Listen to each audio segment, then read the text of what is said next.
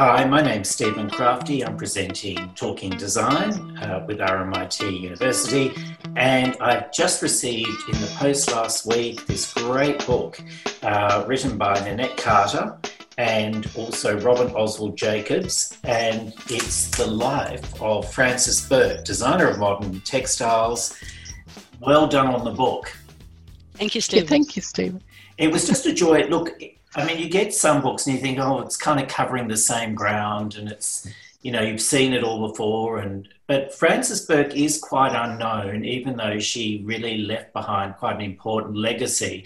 Why is it, to start with, and I'll either Robin or Nanette, first thing, how did you decide on doing a book on Frances Burke? Is it just the you know, that she hasn't been really talked about properly, or partly it was absolutely serendipitous. I think I had been having some talks with the RMIT Design Archives about some of the details in my master's thesis pertaining to Frances Burke. I wrote a master's thesis in 1998, I submitted, and the Design Archives wanted to just check some details, and I had my thesis sitting out, and a friend who was working at that stage for Architecture Media said, "Oh wow, this is really interesting." He was flipping through it, looking at the images. He said, "You should publish." And I thought, no, should I? I probably should have done it years ago, but would it be relevant now? And he said, absolutely, let me talk to my publisher, which he did. Ultimately, we didn't go with that publisher, but we were delighted to be able to work with Melbourne University Press, who, as you see, also bought the Meganya Press into the relationship, which was terrific. So they support books that are lavishly illustrated of national importance, and we were beyond delighted about that. So, Nanette, this is a really lovely synergy of minds, because Robin comes from had a textile background, and you were from Swinburne, and you did your master's in modernist architecture from the 1930s. So there's a lovely blending of how Frances Burke fabric really plays into the life of people during the 30s, 40s and beyond, correct?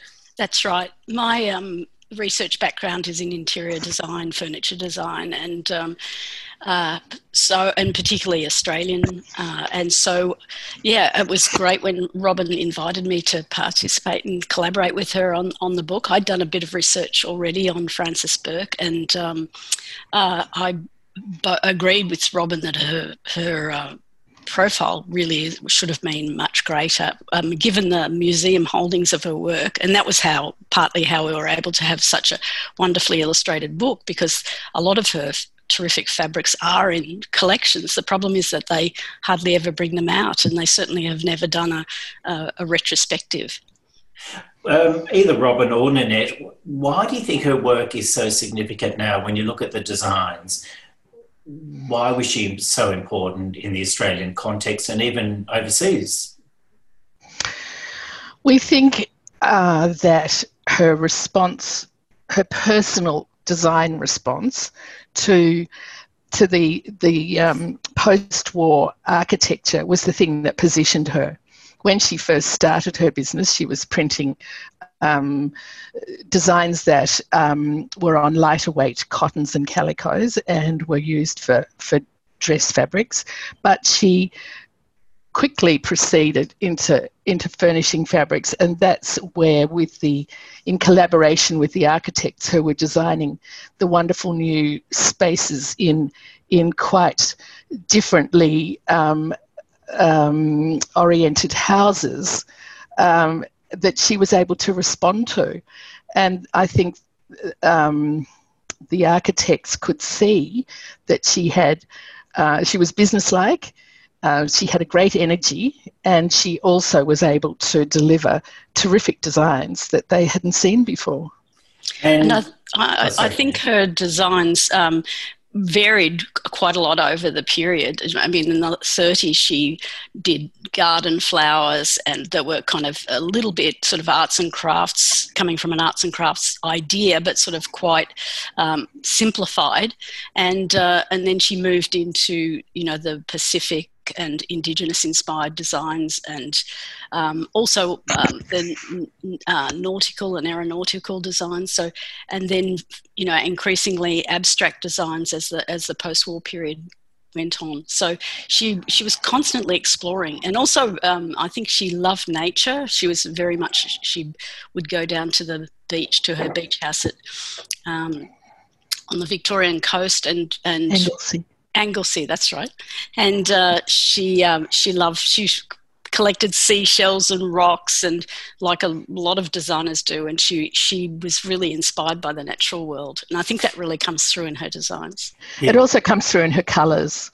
In the natural world completely drove the clusters of colours that she used. I was going to also say, you know, she really had some of Australia's leading architects on board. I mean, it's, when you look at the book, it's really a who's who of some of the leading architects of the post-war period. Peter McIntyre, Robin Boyd, Roy Grounds, Dr. Ernest Fuchs, Guildford Bell. I mean, it really is the very top architects working at the time actually saw her work, and obviously that filled a very important gap in the market. They could see it. And that must have really been, you know, a great impetus to her success. I think so. She was very interested in architecture generally. When she went after the war to the United States, she went around and looked at all the latest architecture. She was a huge fan of Walter Gropius and the Chicago School. So I think that it was something she was passionately interested in, and she had the language and the enthusiasm to kind of follow what the architects were doing, and in turn they could kind of see the value of her fabrics to their spaces. And she also had other champions. I mean, there were people like Marion Hall-Best, who supported people like Frances Burke, and also furniture designers like Clement Meadmore, Grant Featherston. So it was a really wonderful community at the time. It was an exciting community, wasn't it? So it was a sort of ferment of creativity. Why have we lost that now? Why isn't that excitement there now? Or is it there and we just don't know about it? But somehow I suspect it's not. We can't repeat a time. I think the pool was smaller then. Well, that's an interesting point, Robin, because you mentioned there was a textile designer called Michael O'Connell, who went to London at the time. And in the book it says, look, he was kind of creating a little niche for himself in that area, block printing, and then he went to London. So it almost filled this lovely little void for Frances to really explore. Well, we feel... though we have no absolute proof, but looking at RMIT, or the MTC as it was then, the Melbourne Technical College records, and the classes that Frances attended, it seems that she would have unavoidably crossed paths with Michael O'Connell, who was teaching there from time to time, and she must, at that stage, having already attended the National Gallery School and the George Bell School, she would have also been able to see and make the decision that we've talked about in the book to look at design rather than fine art or art. And she made the decision to go with design, but it was fortuitous that that Michael and his wife sailed off in the April of 1937, and that Frances clearly had some designs ready to go, because there is a record of the fact that she supplied, though we can't find any images, of the exposition in that year. And it would be lovely to find images of that, of the design she supplied to them, but... I mean, what I love about this book is, apart from it being very accessible, is it's quite personal. So there's a lovely foreword by Professor Philip Goad from Melbourne University, who's sitting in his, with his family in front of is obviously in a modernist house in Beaumaris, and the backdrop is the Shields fabric by Frances Burke. And it already sets a lovely tone from the beginning that this is actually a book about people's lives. This is much about design. And you go, you know, I think what's interesting about the book is that, you know, Frances came from quite poor beginnings, and she had she was raised by a single mother. She didn't have the means to really connect with the hoi polloi at the time. So tell me about that. I mean, there's a lovely part in the book where her father, who was a salesman working for a fabric house, came home with fabric samples, and they all passed the fabrics around the table, and she was already getting a sense of what she wanted to do in life. And I found that really touching because, you know, one's early career often starts with those little memories that happen very early on in your life. Tell me about her early beginnings. Well, Frances came from Coburg, Brunswick area, which was a big textile and clothing production area. So it would have been all around her, as well as her father working in Flinders Lane. Her mother, apparently, before she married, was also working in the clothing industry in Flinders Lane. So it was very much their family, Melbourne, which was big, you know, manufacturing area at that time in the sort of early 20th century, and the neighbourhood, Brunswick and Coburg, and as you say, the family split up, and she was raised by her mother, and clearly they weren't very well off. There wasn't a lot of maintenance paid by her father, but she went through primary and secondary schools in Brunswick in Catholic schools, and then went on to do nursing briefly. Or she qualified and worked as a nurse before she made the change to art and design in the early 30s. And sorry, Robin, you were going to say something? I was just going to say that quote of the passing around of fabrics to be felt that her father brought home was one of the things that she told me when I interviewed her for my masters. I interviewed both Frances and her partner Fabi Chamberlain at that stage, and she had some amazing quotes. She had some just these sentences that rolled off, but we assume that they were absolutely true, though. She wasn't very old when her father left the household, and she carried with her, clearly, while her mother and sister both made their own clothes. That wasn't something that Frances was interested in.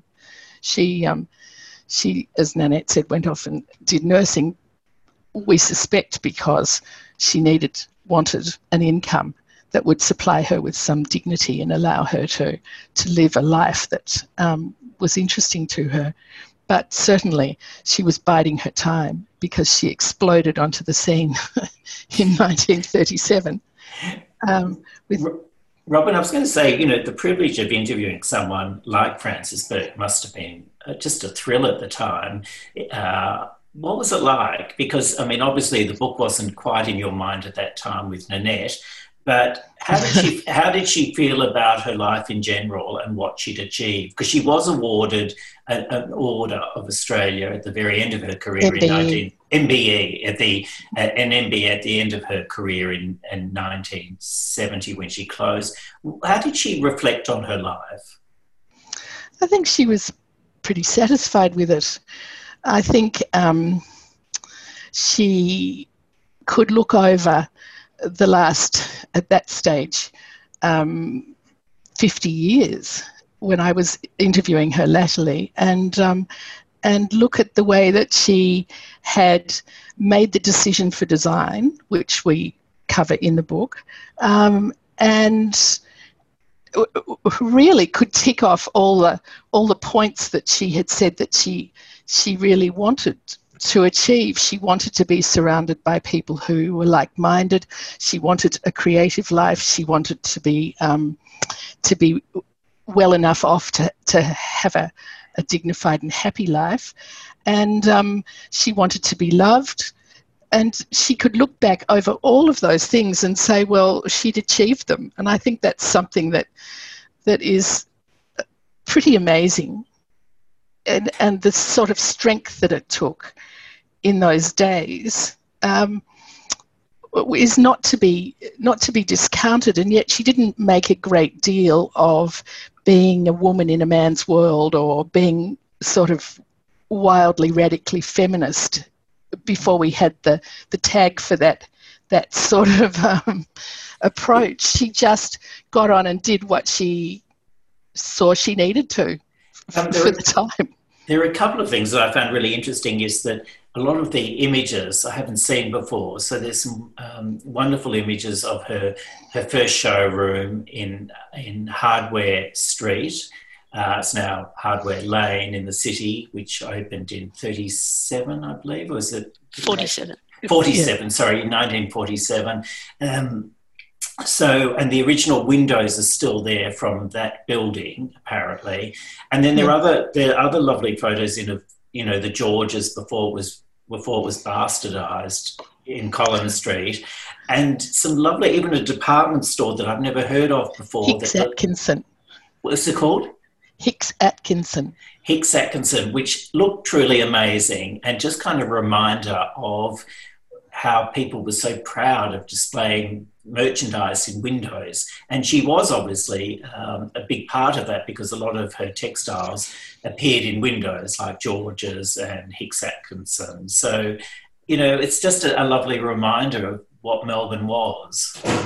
Yes, it's interesting because Melbourne apparently had a reputation for being a city with wonderful shop windows that rivaled London, even in the 1880s. And part of it was the fact that the state government had big quotas, import restrictions, and so the retailers would only import things that they knew they could sell, because otherwise they'd be left with big bills. And so it has a long history, and it, continued into the post-war period. I can remember as a child walking down Collins Street early on a Saturday morning and seeing some of the windows of George's particularly. We used to always go and look at those because my mother had gone to school with one of the window dressers, and so we'd always look out for them and view all the windows and compare them and so on. It was very much a Melbourne thing, I think.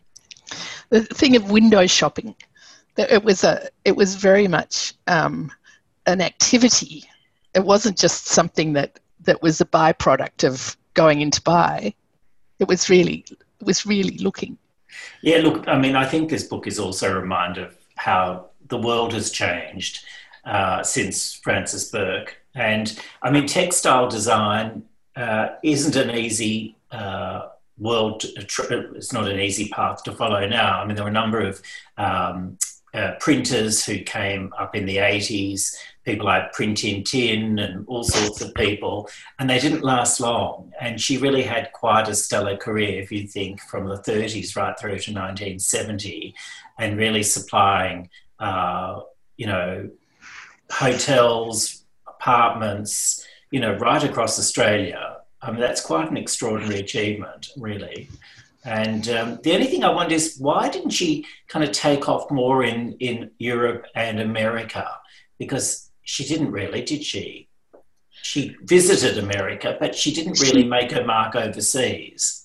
Well, she definitely made... She made forays into the markets in terms of trying to understand them. The Governor-General, Richard Casey, and his wife May were great friends of hers. And when Richard was, I think, Minister for Trade, is that yes. Right, Nanette?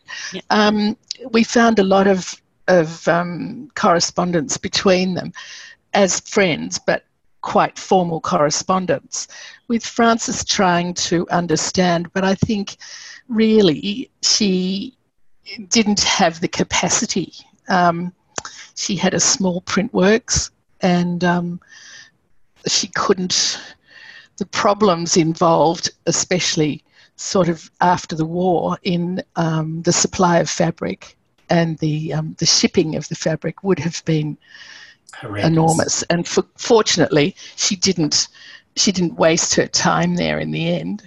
She put her energy and her creative powers in, and business powers into building the business here and supplying, and finished up, as Nanette mentioned earlier, with a holiday house.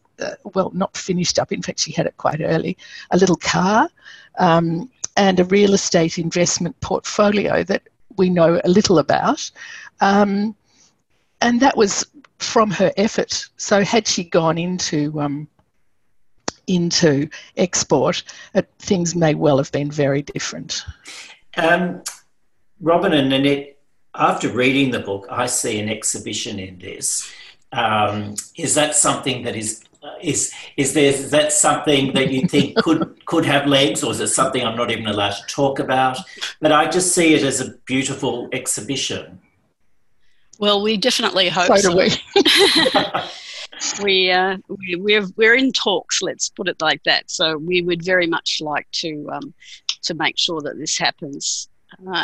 And I think that the book will certainly, allow people to think about the idea and maybe consider that it's more than time to do this. Yeah. Well, look, well done on the book. It's a lovely read. It's also a really good, important introduction for those who don't know about Melbourne, either the architecture or her life. And it is it's written in a very personal way that makes it enjoyable for anyone, really. So, look, well done on the book. And let's hope that, people really respond to it the way I have. I mean, really, it's just a joy to read. Thanks so much for coming onto the program. Thank you, Stephen. Thank you, Stephen. You've been listening to Stephen Crafty. Talking Design is produced by RMIT University and brought to you in partnership with Melbourne City Council. If you'd like to stay up to date with all things Talking Design, be sure to follow us on Instagram and Twitter at Talking Design _.